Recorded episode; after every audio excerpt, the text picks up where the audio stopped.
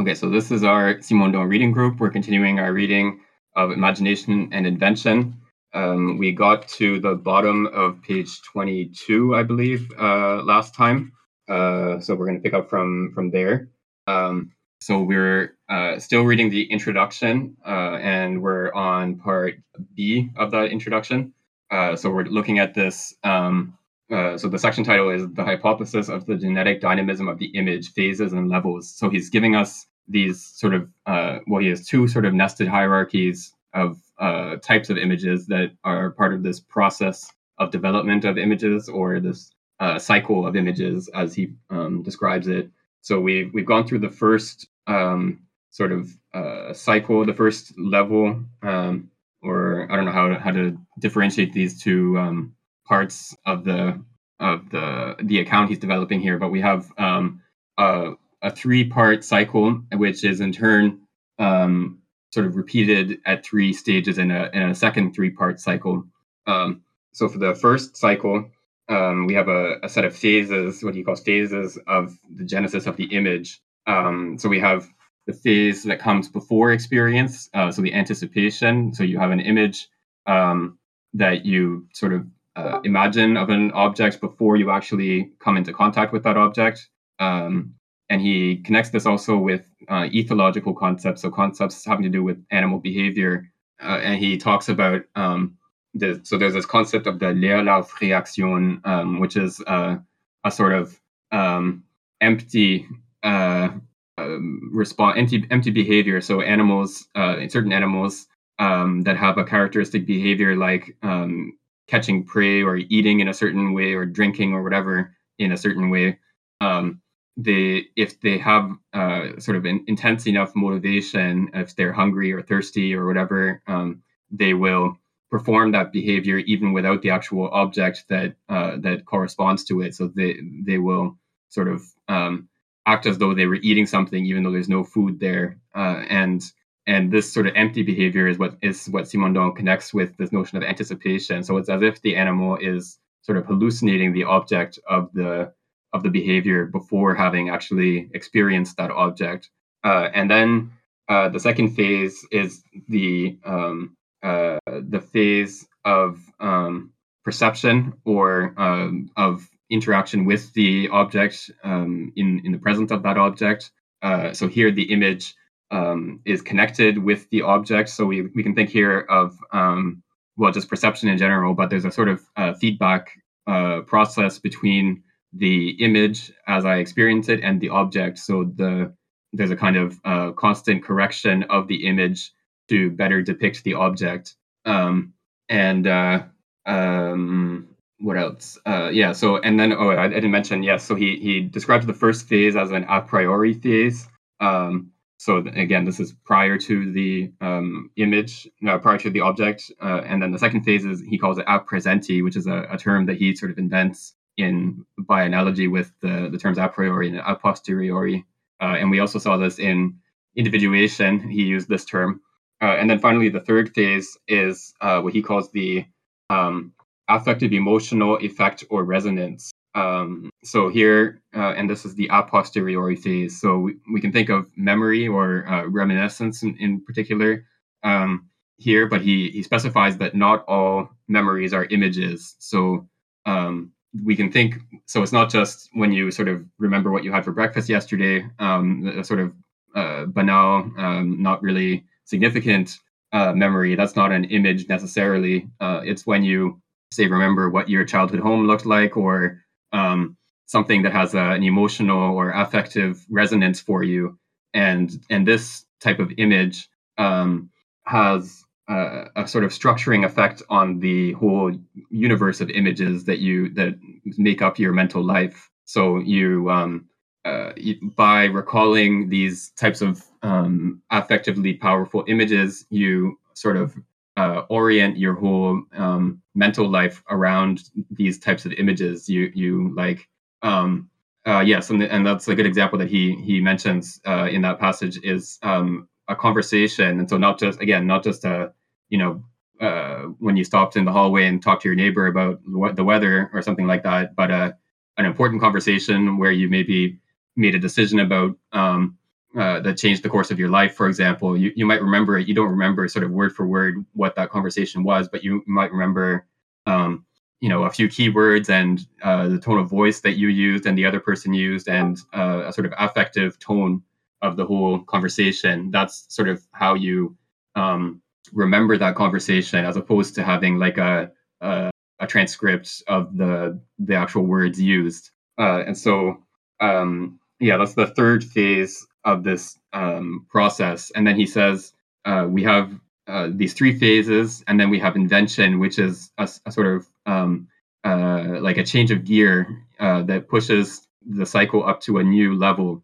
So that we have um, three phases, and then invention is a sort of fourth phase or or transition to a new um, instance of the cycle at a higher level. So it's a sort of spiraling structure where you have a circle, a cycle type um, structure, but it repeats at higher and higher levels. Uh, and then, so then he passes from the the set of phases, the first um, three part uh, hierarchy that he describes, to uh, a description of the levels. So the the second three part hierarchy. Uh, and so we looked at the first two phases, or the first two levels, sorry, uh, of that hierarchy last time, and we'll continue with the third one this time. Uh, and so um, he it, um, he describes the first level as being biological or vital. So in this, um, at this level, we're we're dealing with um, responses of the whole organism. So in the case of anticipation, we have um, uh, behaviors of the organism, like um, he, he describes aggression or flight as being sort of char- characteristic of this level. So um, the organism will respond as a whole. It either runs away or um, attacks or or whatever. Um, this is a, a sort of um, biological anticipations or, or anticipation at the biological level. And then perceptual experience. Uh, so the, the second phase at, at this level uh, is has to do with um, uh, what he describes as innate forms or patterns. Uh, so it's uh, it's a kind of grasping of a situation in terms of these sort of uh, uh, vitally relevant meanings. So you um, perceive something as potential food or potential mate or potential predator or whatever. Um, each sort of instance of perception or each uh, object of perception is understood in terms of its relevance to some sort of uh, biological behavior.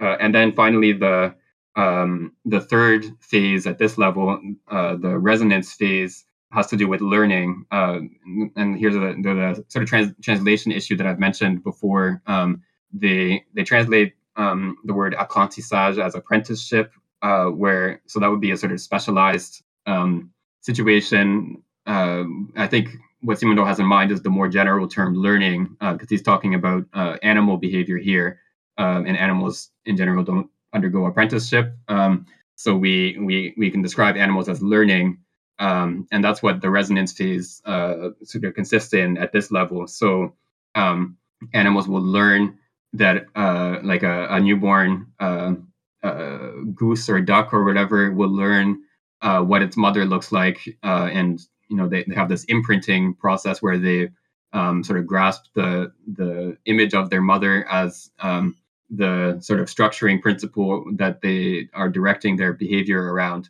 Um, so that's the first level, the biological level. And then the second level is what he calls the psychological level. Uh, but he, he describes, he says this term is far from satisfactory.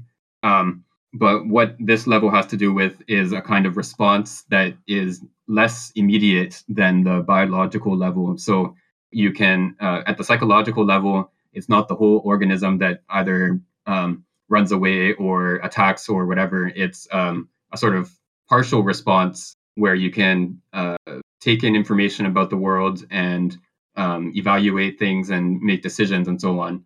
Uh, so the uh, anticipation is uh, here at, at this level. Anticipation has to do with um, what he calls motivation and desire. Um, so here you can uh, the the individual, um, and here we, he's thinking primarily of a human individual you can be aware that you have a, a particular desire that you want to, I don't know, um, take the last cookie or whatever. I'm taking a, a kind of silly example, but um, you might have a desire to take the last cookie, but then decide, you know, it's better not to do that. Um, uh, but you're, you're still aware of that desire. So you're, you're, you sort of are oriented towards that desire, um, but you decide not to act on it. Um, and then um, the second phase, the um, experience phase, is a, grasp of objects that is not uh, directly tied to their relevance for um, biological categories of behavior. So you're not just perceiving something as a, a food uh, source or as a mate or whatever. You can analyze the object and and you can determine what its properties are. You can say this apple has you know a, particular color and shape and so on, and not just view the apple as something to be eaten. Uh, and then the third phase, the um, um, affective emotional symbol of the object. So here, um, yeah, so this is where he brings up this example of the conversation. So um, the conversation is uh, your your sort of uh, recollection of a conversation is a good example of this psychical um, image in the third phase. So you are um, you're not just learning something sort of unconsciously. You're not just becoming imprinted by a particular image, but you um, here we can think of episodic memory, uh, which seems to be more or less specific to human beings, although there's some uh, controversy about that. But here, so episodic memory means memory of a particular occasion and not just learning um, a category or a behavior. Uh, and so human beings are capable of remembering, you know, you can remember what your uh, I don't know, sixth birthday party was like or whatever. Um, you uh, you remember a particular occasion uh, as opposed to just remembering um, uh, like other animals are capable of learning uh, how to respond to a particular situation, what types of behaviors are appropriate. Um, but in general, they don't seem to remember particular occasions the way that we do. Uh, and so that here's the the distinction between that learning at the first level and episodic memory at the second level. So that's about where we ended up uh, at the second level of the three level hierarchy. So we'll pick up on the third level of the hierarchy today and uh, continue from there. Uh, so if I can get someone else to read from the bottom of 22, finally, there may also be. I can start us off. Uh, finally, there may also be a third level of the activity of images that must be called formal, or in a certain sense reflexive, because they operate systematizations effectuated from the point of view of the subject dominating its relation to the milieu. As anticipation, the a priori image appears under the form of a motor intuition, a projection schema issued from an active center of spontaneity and radiating towards the plurality of situations or objects. Such intuitions such intuitions are found in the principle of philosophical doctrines like Platonism, Plotinus's doctrine, or that of Bergson's élan vital. Through reflexive intuition, the subject identifies with the singular and unconditional source of projection, of procession, or evolution the subject returns at the level of ideas to the absolute origin of present existence and experience and operates a pure anticipation. This same level of formal activity manifests itself in the modality of present experience through an abstract schematization of classification, impelled by an analogical transfer from level to level, as one sees at work, for instance, in the application of the hylomorphic schema. In this case, the monism of a priori intuition is opposed by the permanent duality of two heterogeneous principles taken together. The reciprocal situation of matter and form is comparable to the exogenous input of incident information, coming from the milieu, informed by the local activity that confers a unity upon it. Finally, if the implicit logic of a priori images provides the primitive model of intuitive reflexivity, while that of intraperceptual images is the trigger of an inductive or deductive systematization, the world of a, posteriori, a posteriori images seems indeed to be the principle of amplifying reflexivity, capable of ideally reconstructing the genesis of events and their history from a limited number of reference points endowed with a specific valence. It is this type of organization of images as an analogon of the universe that takes place in philosophical systems of a dialectical kind. They presuppose, they presuppose as a source of intelligibility and development a complex experience whose origin comes from uh, historical situations. Uh, you can continue to the the next paragraph. It's just a short one. Sketch of a link between ref- reflexive modes and the activity of images, taken as a non-exhaustive example of the formal level of such activity, aims not only at foregrounding the relativity of intuition, of discourse, or of dialectical thought, but also at showing that none of these three systematizations fully coincides with the activity of invention, which is too unstable to serve as a paradigm. At a less elevated level of formalization, the a priori activity of images is deployed in the various kinds of initiation based thought, while their a posteriori use fuels the structuring of figurations and myths with broad collective meaning. In this sense, the study of the image could be directed towards the analysis of cultural contents. Right. Thanks. Um, yeah. So this. So he he describes this third level as the reflexive level. So he's he's thinking here of um, well philosophy in particular, but uh, any sort of um, reflection on um, life uh, or the the first two levels. So um, uh, a reflection on um, biological life, uh, you know, just sort of the animal behavior of an organism, and then also reflection on psychological life. Um, uh, so this third level sort of um, so in the, in the same way that the, the second level is a kind of um, holding back of the immediate response. The first level you just sort of uh, find yourself acting, you either run away or attack or or whatever without having any reflection or or um, decision making. The second level you sort of um, step out of the situation to some extent and you have some capacity to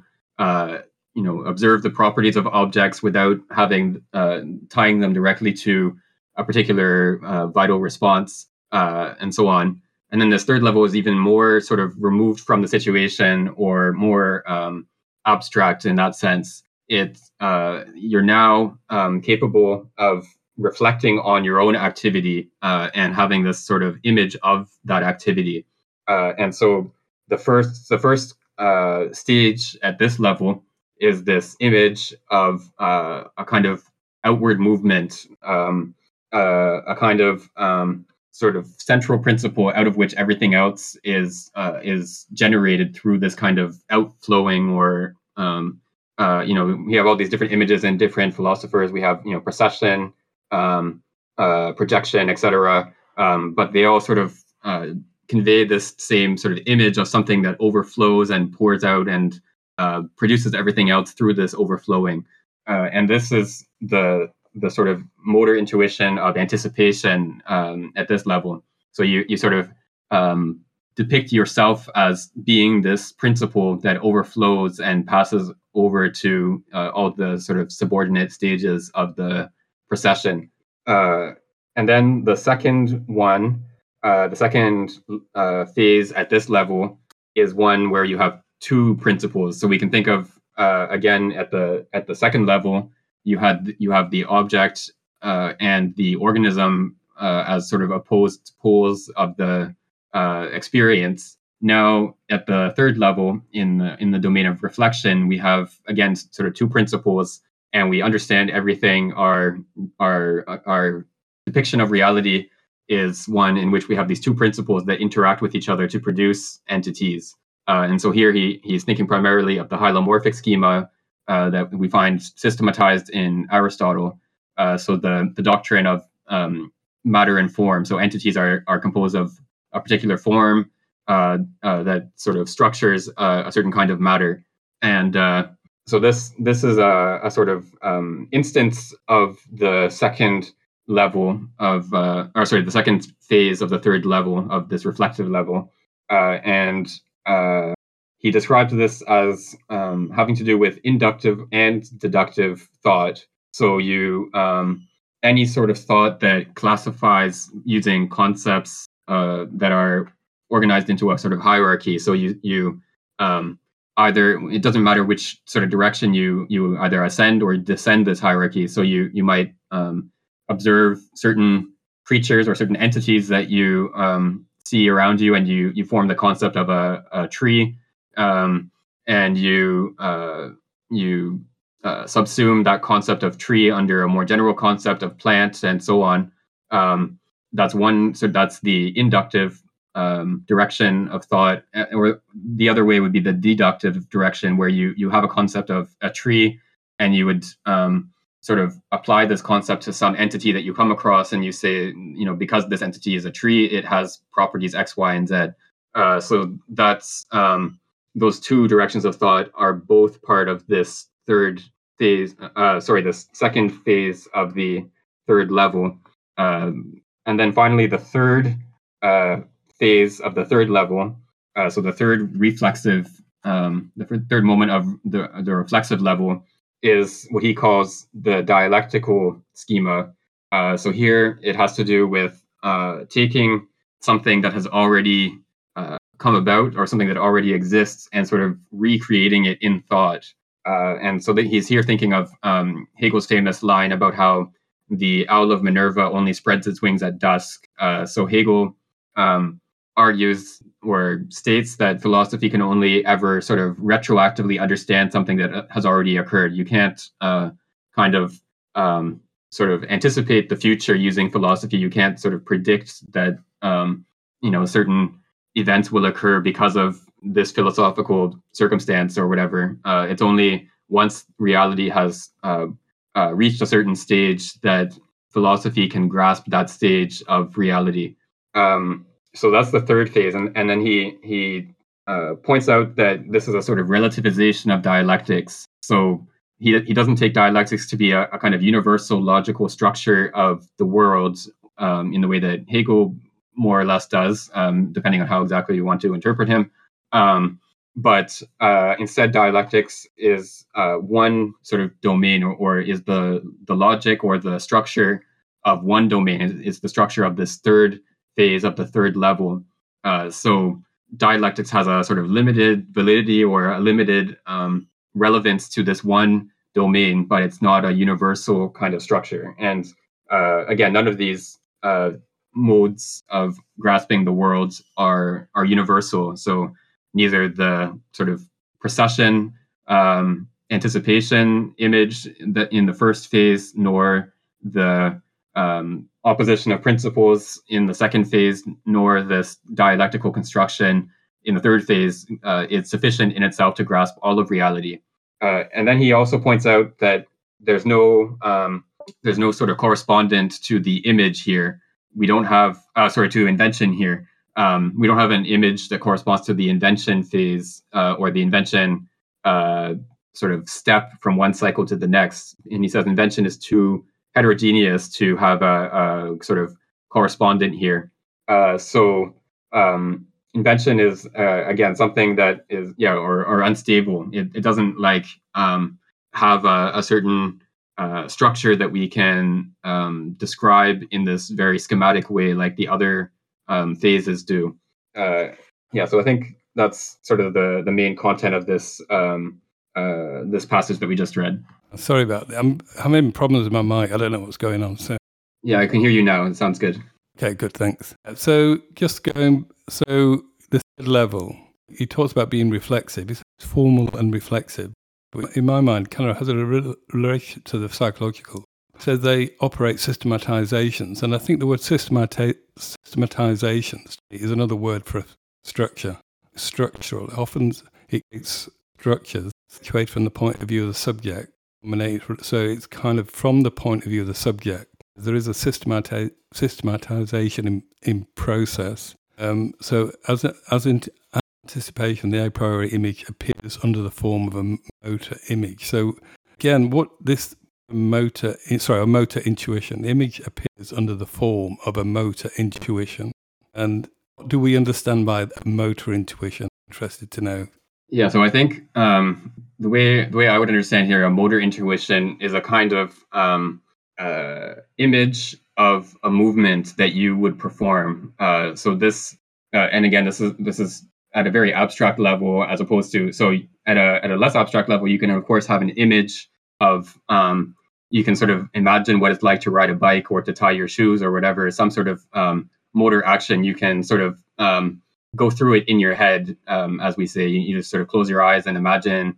Uh, and you know, a lot of athletes actually do this as a sort of practice method. They like visualize, you know, shooting a free throw or or uh, doing a tennis serve or whatever. Um, uh, so you you have this sort of motor image of a, a concrete physical action, um, but we also have uh, this more abstract sort of motor image or motor intuition of um, sort of the feeling of um, expansiveness uh, where um, uh, you know this is something that maybe uh, certain um, certain kinds of music might produce this kind of feeling in you or um, I don't know, reading a, a poem or whatever, some sort of artistic experience, you might have a, a feeling of like sort of expanse, a, a, sort of image or feeling of expansiveness, as if you were sort of, um, uh, you know, coming outside of yourself. You you sort of expand outside of your um, limited uh, physical body, and you you feel like you feel as if you're um, um, overflowing with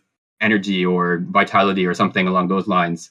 So this is the sort of um, abstract motor image, which is um, behind the the first uh, the first um, phase of this third level. This uh, image of procession, as if the principle of reality was this kind of overflowing entity that produces everything by coming outside of itself in that way.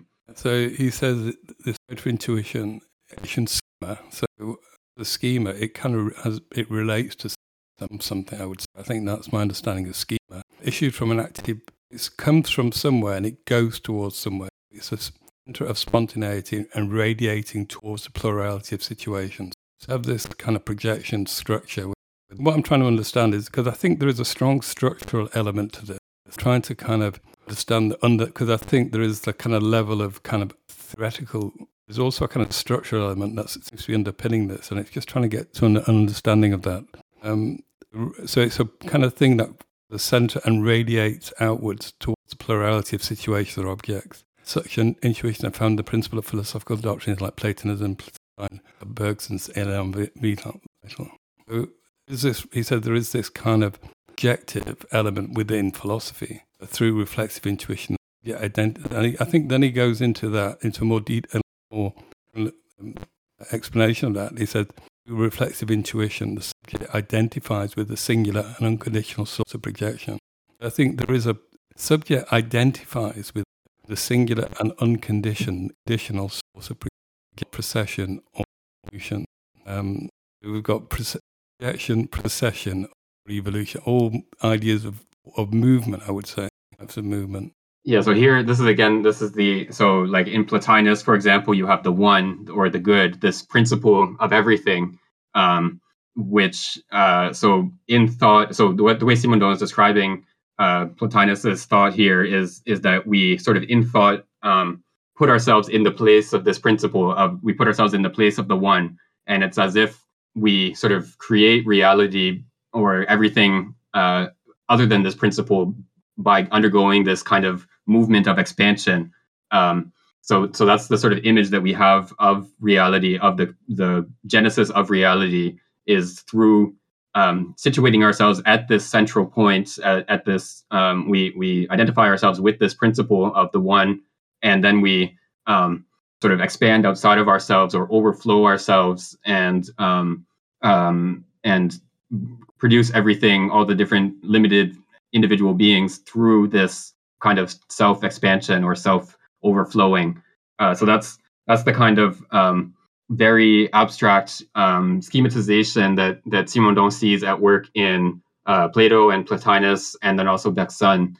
Um, the same, so he, he's so I think maybe the structural element that you were pointing to here is you know identifying this same kind of um, abstract motor schema at work in different philosophers uh, and um, taking it to be um, yeah, this this same schema is at work in these different philosophers, uh, even though they might use different images or different arguments to sort of um, make this uh, schema seem plausible. Um, but they they all use the sort of this same schema, uh, or the same schema is sort of behind their thought, even if they aren't fully aware of it. I think that this uh, this movement to uh, from the instinctual to kind of um, increasing degrees of remove and reflexivity.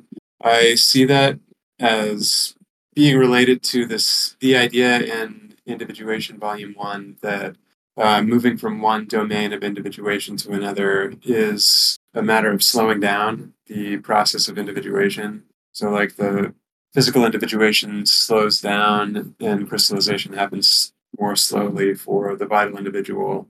And I think something similar maybe is happening in the the distinction between the third phase at the instinctual level and then the third phase at the philosophical level it's maybe can be seen as just a much slower um, slower happening of the same kind of process Yeah, I think that's a good observation. Um, again, the uh, uh, so for those who maybe not, haven't read um, individuation, uh, so yeah, he describes um, and and he's he's used this term, I believe, in in this text as well, the neoteny or neotenization of um, um, of the um, process of individuation. So in crystallization, so in physical individuation, the uh, individuation is a more or less instantaneous process, or at least a very quick process. The the formation, the trans- transformation from uh, the liquid phase to the crystalline phase happens instantaneously at the border of the crystal.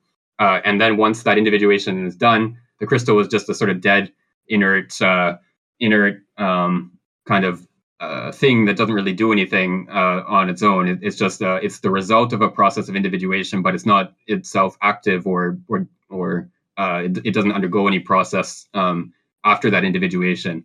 And then it, at the level of vital individuation, in, you instead have um, uh, the way he describes it is as if it's as if the crystallization process were slowed down uh, to the scale of the lifespan of an organism. So the the organism uh, is constantly undergoing individuation and is constantly in the process of individuating, as opposed to just being a, a product that is created and then just sort of subsists in its um, in its state uh, after that individuation. So uh, and then uh, psychical uh, individuation would, would be a further sort of slowing down of vital individuation. And we have the same type of um, sort of schema or, or um, same type of argument going on here in this text. So we have uh, the first level is this vital infer- uh, insertion into the situation where the the organism just sort of responds immediately to the situation with a, a particular sort of behavior that is um, uh, relevant to that situation. Uh, and then the second phase is the, or sorry, the second level. I keep mixing those up. The, the second level is the uh, psychological level where the organism now has the capacity to not just respond immediately, but to uh, sort of weigh alternative courses of action and to um, determine which response is the the best one. Uh, so you have different uh, images that the organism can now um, compare with each other and make a decision. Uh, and so there's there's a sort of um, slowing down of that response to the uh, to the situation. Instead of that immediate response, now we have a sort of deliberate response. And then the third phase is even more removed because it's it's uh, not connected to any specific situation at all. It's this very abstract um, sort of reflection on activity as such. So we we we are not just um, deciding what to do in a particular situation, but we're, for example, um, evaluating moral principles in general. So we we're evaluating which principles we want to use in all of our decisions. Uh, so this type of reflexive thought uh, is is even more abstract and even less uh, immediate uh, than the second level. So it's a yeah the, this kind of hierarchy in terms of um, uh, um, sort of how closely tied the activity in question is to uh, to the situation. Um, um, I guess like some get something clear. So the overall, we're talking about images. So I guess want to, um, how are we talk about kind of images that we form, we act, and images we form internally to ourselves? The idea that's been developed here overall. Uh, sorry, you cut out again. Listen, um, I'm just gonna. I'll I'll stop because it's, it's a bit point. Oh well, the other the other option is if you want to switch. Uh, I think you're using voice to talk now. If you want to switch to um, what's the other mode? Um, keyboard activated or whatever, where you just hold down a button. Uh, I think that might work better. Uh, although it's kind of annoying to hold down a button whenever you want to talk. But uh, if you go into the settings, you should be able to um, switch to the other mode, uh, and that might work a bit better because I think it's the um, volume gate is yeah it's just uh, a threshold that's too low uh, or too high sorry and then it's it's sort of cutting out um, individual words or parts of words. Uh, so yeah if you, if you can find that in the settings um, then maybe uh, you can just hold down a button and uh, uh, then you, it should the mic shouldn't cut out um, you know every time you go under that threshold Okay, uh, so maybe while you're um, looking at the, those settings, we can go on to the next bit um, and uh, and then hopefully you can um, get that sorted out. Uh, so let's go on to uh, section C of the introduction, uh, and then yeah. So if someone could read the that first little sentence or a couple sentences, and then the um, uh, subsection one, the whole subsection one. You want to go from there? Yeah, I can read. C. The fields of application of the notion of genetic cycle of the image, the image exterior to the individual. In nature, we observe that cyclical activities tend to synchronize, that is, to become attuned to recurring phenomena apt to interfere with them. And we observe such synchronizations in the genetic becoming of mental images. Uh, subsection 1 Synchronization with the circadian rhythm. The alternation of days and nights modulate human activity in varying degrees depending on lifestyle, degree of urbanization, etc. To a certain extent, each day takes on the appearance of a complete cycle that carries along a continuous variation in predominance of this or that category of images. The images of evening coming home after the day's intense activity are those of memory. The involuntary evocation of the past may acquire enough relief to evince aberrations out of the images of lost ones. Situations experienced a long time ago or recently recur and take on a new life. The day, and more broadly life, is recapitulated when action ceases or relaxes. Its chapters are to images and faces. The past becomes systematized, ordering itself in sets according to an emotive affective topology qualified by regret or satisfaction. By contrast, the first lights of dawn chase away this crowd of images from the past. After sleep and before activity begins, the anticipations of movement, images that are but projects and triggers of realization are predominant. It is the time when the individual feels the most pressingly what motivates his actions and that he is the origin of his behavior. Experiencing a sense of freedom in the inchoate pass, inchoate phase of his relationship to objects, the day's perspectives project like rays diverging from a single center, focus, and source. Future action is envisioned in an a priori mode, and the encounter of real objects arises and orders itself within the amplifying expansion of the project. The unity of motor intuition structures the anticipation of the activity. The direct relation to the milieu when one is working corresponds instead to images that are the most directly inserted into perception. Finally, night is the time of a cycle change, wherein changes of structure sometimes occur which represent major or minor inventions that lead to seeing situations under a new light. One, quote unquote, sleeps on it, as the saying goes, because night reveals solutions that did not appear to belong to the waking world. So it seems pretty obvious what he's doing here is just uh, going through the three uh, phases that he's he's set up in the previous section um, in relation to the first of a series of of natural cycles. Uh, I think it's interesting that sleep is associated with invention. Yeah, he so just the beginning of this, so the the first little um, uh, stump, I guess, at the beginning of the the section before the subsection. So he says that essentially we have um, natural cycles tend to uh, synchronize with each other. So you can think of um, the way that uh, certain plants will open and close their flowers or um, or their leaves. Um, uh, depending on the cycle of the sun or um, you know uh, animal migrations happen in accordance with um, the cycle of the seasons and, and so on. So you have all these sort of natural cycles that synchronize with each other. And we have the cycle of images that we've looked at in the previous section.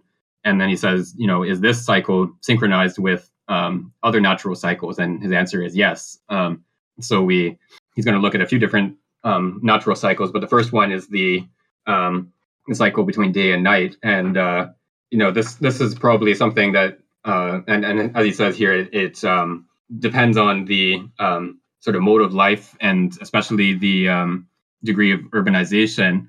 Uh, so, of course, in our society, um, where we have uh, electric illumination, we are less tied to um, the day-night cycle than, um, say, medieval Europe, uh, where the the day night cycle was, of course, extremely important. Um, uh, uh, so we even have people that, of course, you know, work the night shift, and and so their active hours are precisely the the night hours, um, and they rely entirely on um, artificial illumination.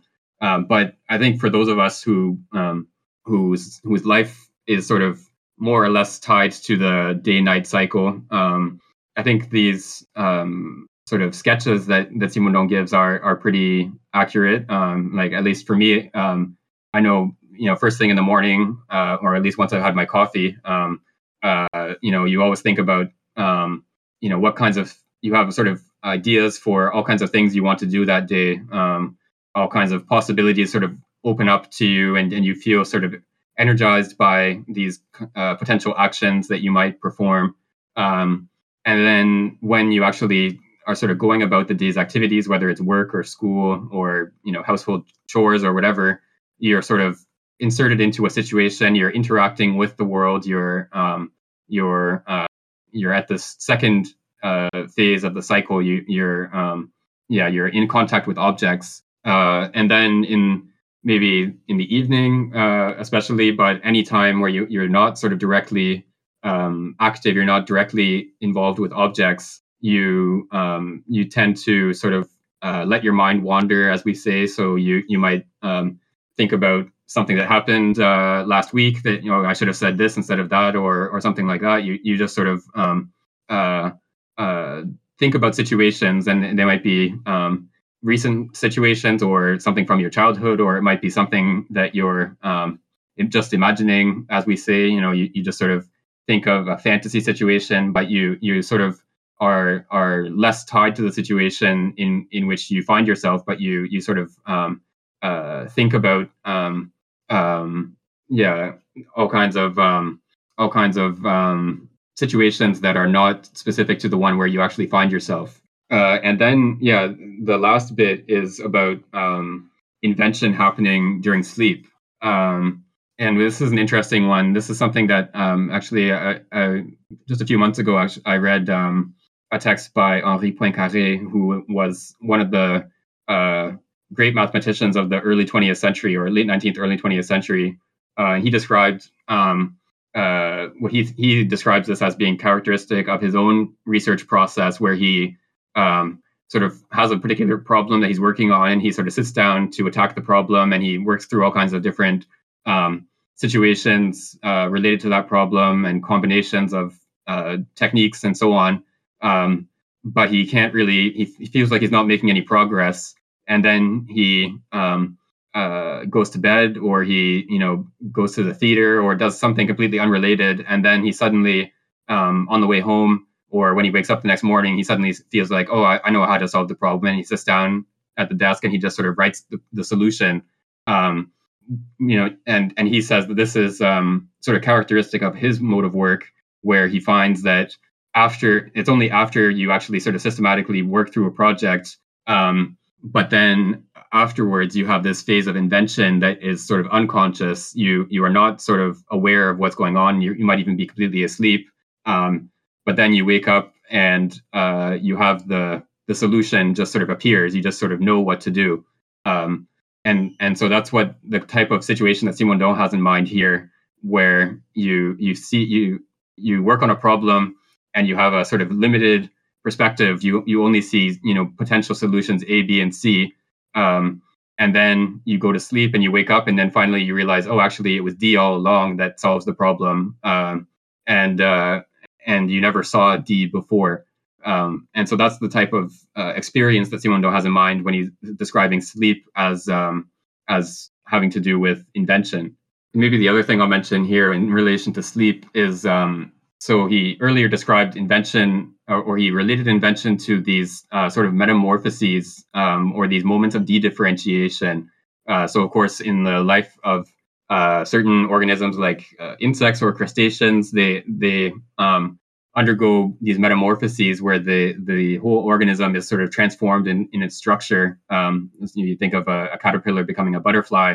Um, uh, so it it sort of destructures its body and then restructures it into a new structure. Uh, and then likewise in our mental life, um, uh, nighttime is a kind of destructuring where we we might have uh, dreams that are sort of disjointed and disconnected and have no uh, particular relevance to the situation where we find ourselves. Um, and then when we wake up we our mental life is structured in a different way and suddenly we know how to solve a problem that we didn't know how to solve the the day before uh, and so uh, this is sort of how Simondon sees sleep and um, nighttime as having to do with this moment of destructuring or de-differentiation that brings about a new structure. Oh yes, uh, let me. Mm, okay, you should be able to unmute yourself. I think uh, you're not server muted. It says suppressed. Interesting. Okay, let me just try. I'll try server mute and then unserver mute and see if that does anything. Okay, yeah, it looks like you were able to unmute yourself. Um, would you like to read? Uh, let's see. Um, yeah, section two uh, or subsection two, and then subsection three as well. It's a short one. Uh, if you could read those two subsections, please. Um, I'm not sure if you're speaking, but I can't hear you. Yeah, it says you're unmuted, but I can't hear anything from you. Uh, okay. Yeah, maybe we can try to figure that out for next time uh, and see if, if you can uh, do that for next time. Um, I'll read the next um, section or subsection. Um, okay. Oh, sorry, I'm looking at the French text. It probably would be better if I read it in English. Um, uh, let's see. Right, life as a cycle of the genesis of images. If life is compared to a day in which youth would be morning, it is because the character of unlimited freedom of motor power, the principle of anticipation, is common to both.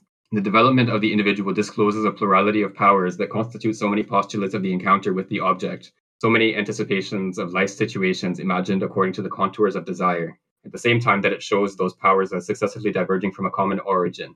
In the elan of a young being, unlimited will projects the envelope of all possible realities over an entire lifetime. Later, as reality is experienced as limit and obstacle, the sheaf of potentiality, uh, uh, potentially projected actions becomes diffuse, reflected, or refracted. The object emerges within an organization whose perspective does not always prolong that of the anticipating project. In the best case of, of successful adaptation to maturity, there is partial parallelism between the order of events and the activity of the subject. The subject organizes his relation to reality like a territory where all is not yet constructed, willed, premeditated, done according to plan, but where construction plans take account of the given.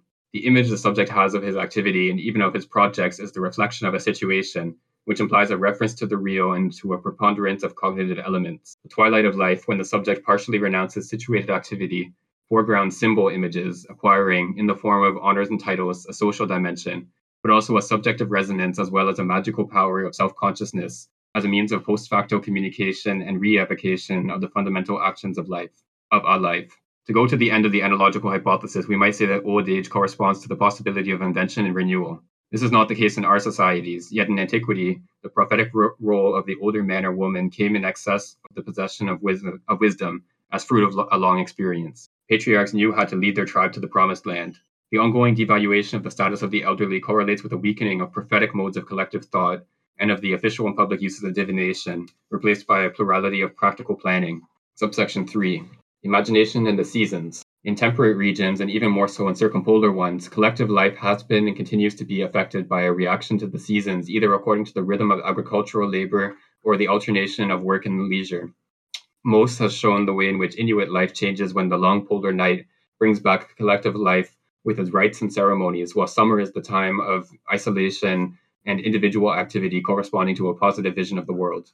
In our mythology, spring is a time of renewal, desire, energy, and projects. Summer, that of the realism of work, of action being accomplished at the noontime of the year, when fields are at their fullest. Then with fall, action relaxes, the year gets old, work is totalized in the form of harvest. The year was good or it was bad, but it has been consummated. And so the memory of the dead is evoked. Finally, winter's dormancy brings the expectation of a rebirth, like a night between two days. In the past, the year began with Easter, the morning of the annual cycle. In France, August 1st is com- uh, August 15th is comparable to noon, midlife in its full maturity. It is the culmination registered in the poetic image, Noon, King of Summers. The mythology of seasons recoups that of the, li- the ages of life and the hours of the day because all these cycles have more or less deeply synchronized the genesis of images and are seen through the temporary predominance of one of the three phases of the cycle of images. Right, so these are the, the next two cycles, the next two natural cycles um, that Simondon wants to uh, correlate with his cycle of images. So the the cycle of life uh, from youth to adulthood to old age, and then finally, uh, or sorry, from uh, yeah, youth to adulthood to uh, old age, um, and then um, um, the next cycle is the uh, cycle of the seasons, um, where we have spring as the sort of youth of the year. Um, uh, and then um, the, uh, the summer as the adulthood of the year or the, the center of uh, of the year, um, and then fall as the uh, sort of old age or the evening of the year. Um, and I think, yeah, so the, he's drawing here on a lot of um, sort of standard poetic images, uh, and and uh, he refers to some specific poems, but um, yeah, there's this sort of identification of these cycles across each other. So we think of youth as the morning of life, um, and spring as the youth of the year, and so on.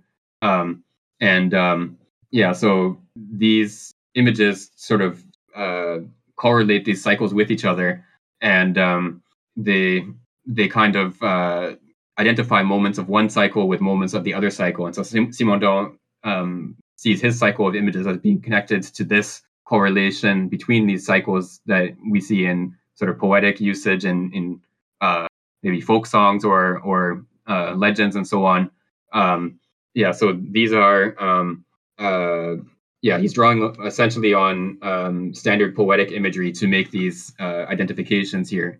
It's interesting that you know the phase corresponding to imagination happens in in some of these. There's a, a corresponding phase in some of these cycles, but not in others. I know he said earlier that imagination was too unstable to serve as a paradigm, um, and I think we kind of talked about this in a previous session. But I I wonder if the idea is that imagination is is contingent. You can you can all seems like you can always find um, phases of these cycles to correspond to the a priori, a praesenti, and a posteriori, but there isn't necessarily a corresponding phase for invention. So the reorganization may or may not happen um, depending on the type of the cycle, or I don't know, maybe on on other conditions as well.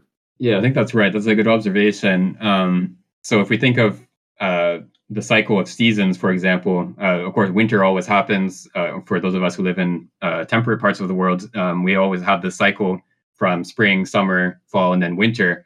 Uh, but the winter season doesn't necessarily, there isn't anything sort of um, necessarily inventive about the winter. You might spend the winter more or less, you know, hibernating and then come back in the spring with you know just doing the same thing as you did the previous year. Um, if we're thinking of a sort of agricultural context, um, you know, you do your your sowing in the spring. Uh, the winter you might spend on you know repairs and and other sort of tasks that you didn't have time for in the rest of the year, but you might not invent anything uh, new, or you might not really undergo any transformation over the course of the winter.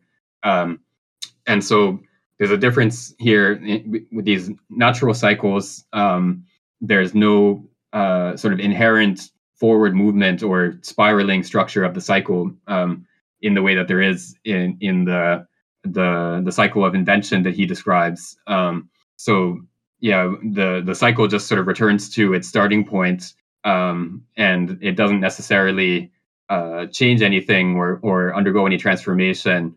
Uh, whereas in the cycle of images, or in the, the, the cycle of the genesis of images for Simondon, we have this um, uh, spiraling structure where each uh, iteration of the cycle is at a higher level than the previous one. Uh, but so this would be um, a sort of traditional distinction between the domains of nature and the domains of uh, of the human. Um, that the natural world always sort of proceeds in cycles that return to the the starting points, point, and then the human world has this sort of forward movement to it. Um, so um, I'm not sure if Simondon wants to take on board, uh, you know, all the consequences of that um, distinction, but uh, that's one way we could try to interpret this distinction between uh, the cycle of invention uh, or the cycle of the images that that has this invention phase and um, the natural cycles that seem to return to the same starting point. Uh, okay, so if there's no other um, questions or comments, let's read the last uh, subsection of the introduction. So subsection four. Uh, someone could read the whole um, subsection for us. I'd go again. Uh, four. The cycle of images and the becoming of civilizations. Taking another step toward the collective character of the genesis of images, we may wonder whether the notion of cycle might not allow us to account for the succession of stages manifested in the continuous development of the content of cultures.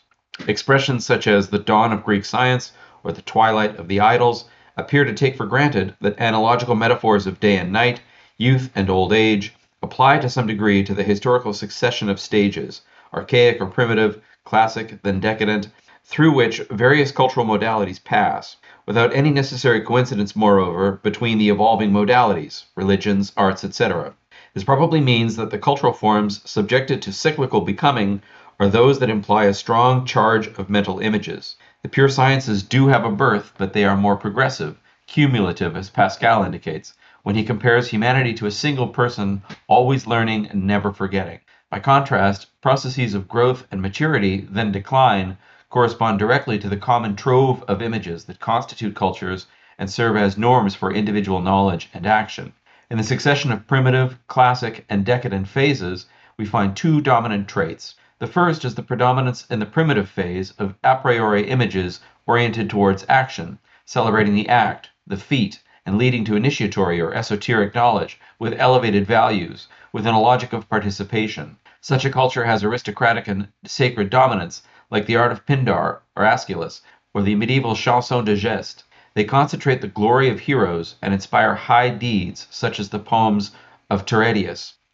Having become classical, a culture finds the images of legend in current and common situations, always present in life, as the sense of everyday human relationships. Culture is desacralized and tends towards the deepened hic et nunc we call the universal.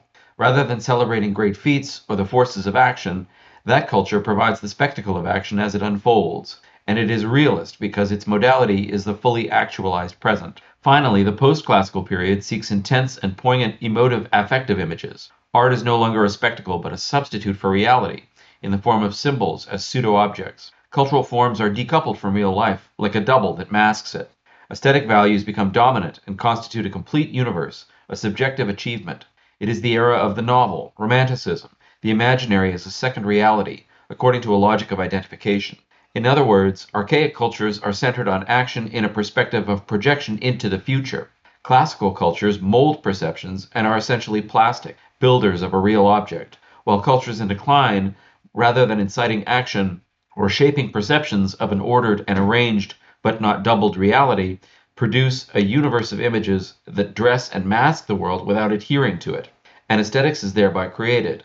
That is, not a way of perceiving, but a manner of experiencing images brought about by art, or even a way of considering the world as a reservoir of images. Everything in the world that triggers a fissure, ruin, historical look, allure historique allows an escape from perception in order to enter into an emotive affective universe. Symbols acquire meaning within the perspective of an imaginary past life.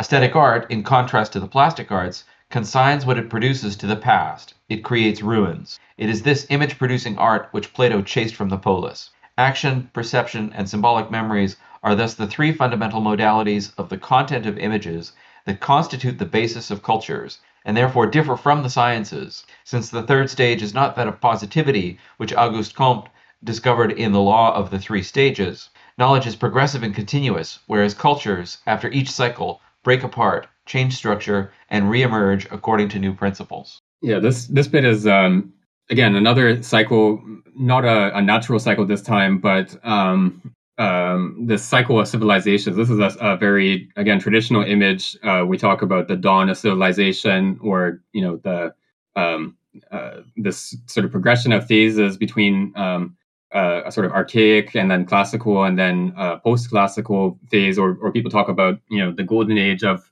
Greek literature or Russian literature or whatever, um, and then a, a sort of um, decline or, or maybe a silver age, which is not quite at the same level as the the golden age and so on. Um, so we we have these um, uh, images that we use in relation to the development of, of the arts, especially, but um, uh, you know civilizations in, in sort of the broad sense of the term.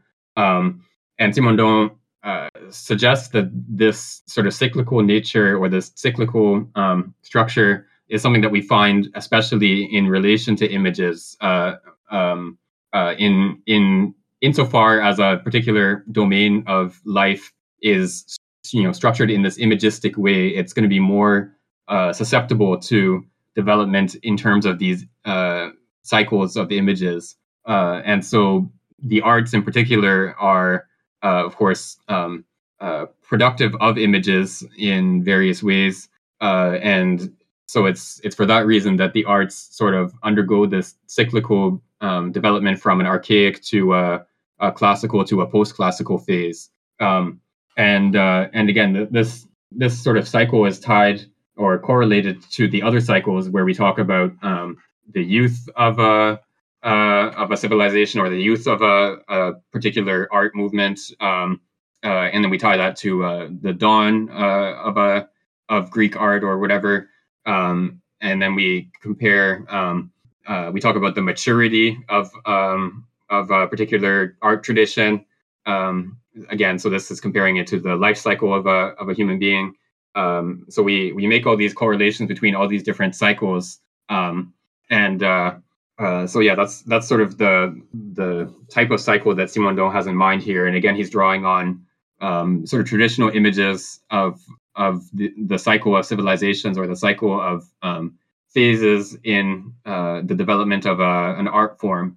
Yeah, I wonder if this there was that um, I posted in the chat that that obscure reference to aestheticism in Individuation Volume 1. Um, and I wonder if he had something like this in mind uh, the characterization of the a posteriori um, phase of civilization, I guess, where there's the uh, aesthetic relationship to civilization is just sort of a um, a decoration, uh, and it's purely oriented towards the past. It doesn't have the projective and sort of futural um, orientation of uh, the heroic poetry uh, that he associates with the um, the earliest phase of civilization. So, you know, maybe what's what is uh, wrong with aestheticism in this section in Volume One is that it's purely past oriented and it it is only iterative because it can't sort of orient itself towards the new. Yeah, thanks for bringing that passage up. Um, because yes, I think this text does definitely help to um, clarify what he, what he's talking about in individuation, where he yeah he just sort of makes and this is in the conclusion I believe of individuation, um, where he he just sort of makes this allusion to aestheticism, and then he he hasn't really talked about anything like aestheticism throughout the rest of the text, and he, he just sort of alludes to aestheticism in the conclusion and and he sort of expects us to um, you know know what he's talking about um, whereas of course we don't really know what he's talking about. Um, but uh, yeah so here um, again we can think of this uh, cycle um, as having to do with the extent to which the phases are inserted into a situation. Um, so in the archaic phase uh, so he's thinking here of like uh, Homer, uh, Pindar, uh, you know, the he's I think he's drawing this especially from um, uh, the history of of Greek uh, art and literature. But yeah, so people like Homer or Pindar, um, they are expressing these sort of um, noble deeds that um, are are sort of calls for other people to imitate these deeds and to perform new noble deeds. Uh, so you, you don't read the Iliad or listen to the Iliad recited um, you know to have an aesthetic experience but you you listen to it um, or you uh, you know the practice of reciting the iliad is meant to instill a love for honor and glory and so on in the youth um, and to uh, elicit noble deeds from the youth in in future.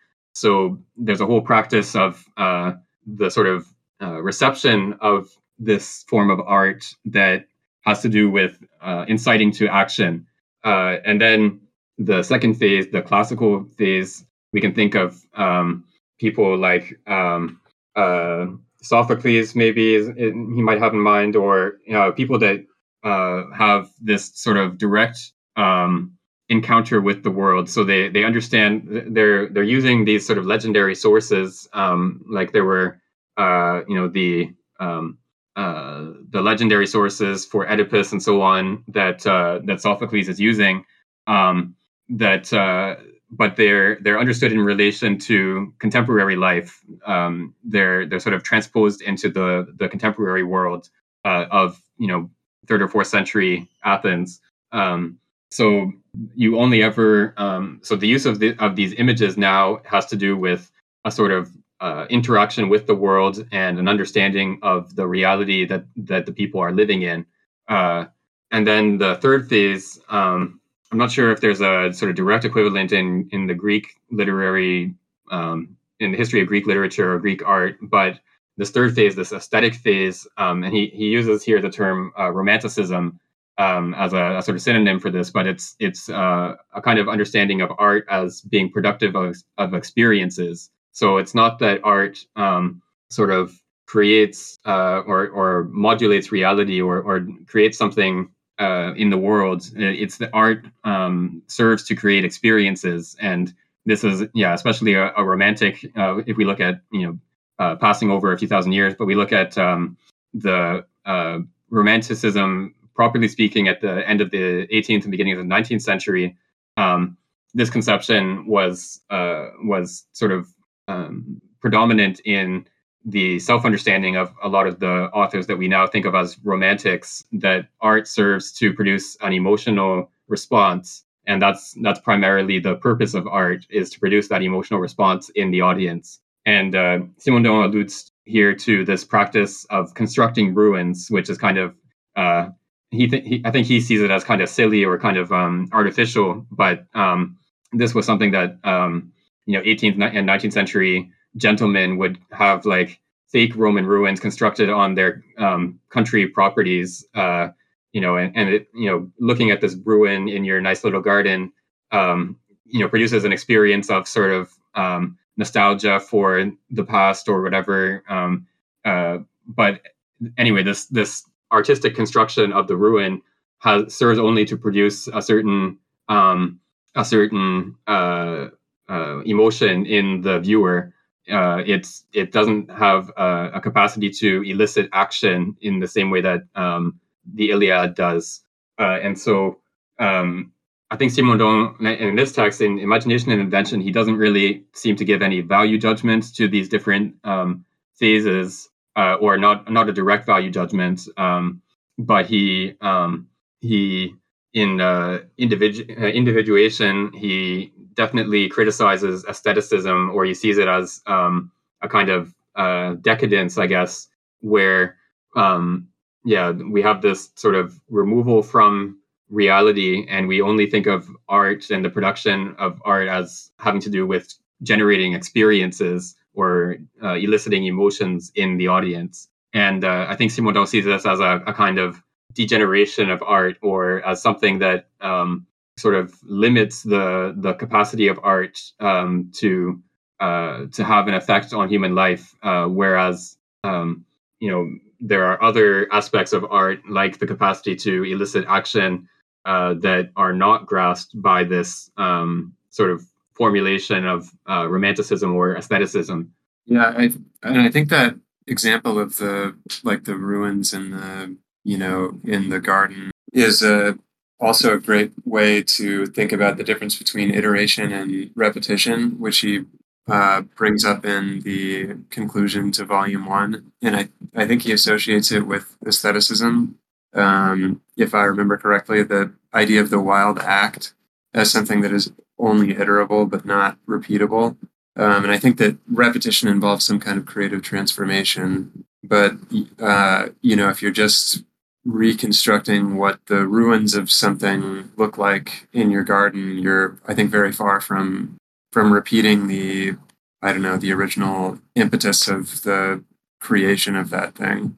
Yeah, I think that's right. Uh, I, would have to go back to that conclusion passage because it is quite dense, and uh, yeah, I think it uh, it makes a lot more sense having read this passage in Imagination and Invention to go back to that passage and try to make sense of it. Um, but uh, yeah, so like the act of repeating, uh, you know, the Romans didn't build ruins; they built you know bridges and colosseums and so on. Um, um, and uh, so if your act of sort of re- if you wanted to sort of do what the Romans did, you would build a new bridge. Um, you wouldn't like build a ruin of a bridge that sort of looks like a Roman bridge or something like that. You would um, you would actually construct something new uh, because that's what the Romans did in their time. They constructed something new.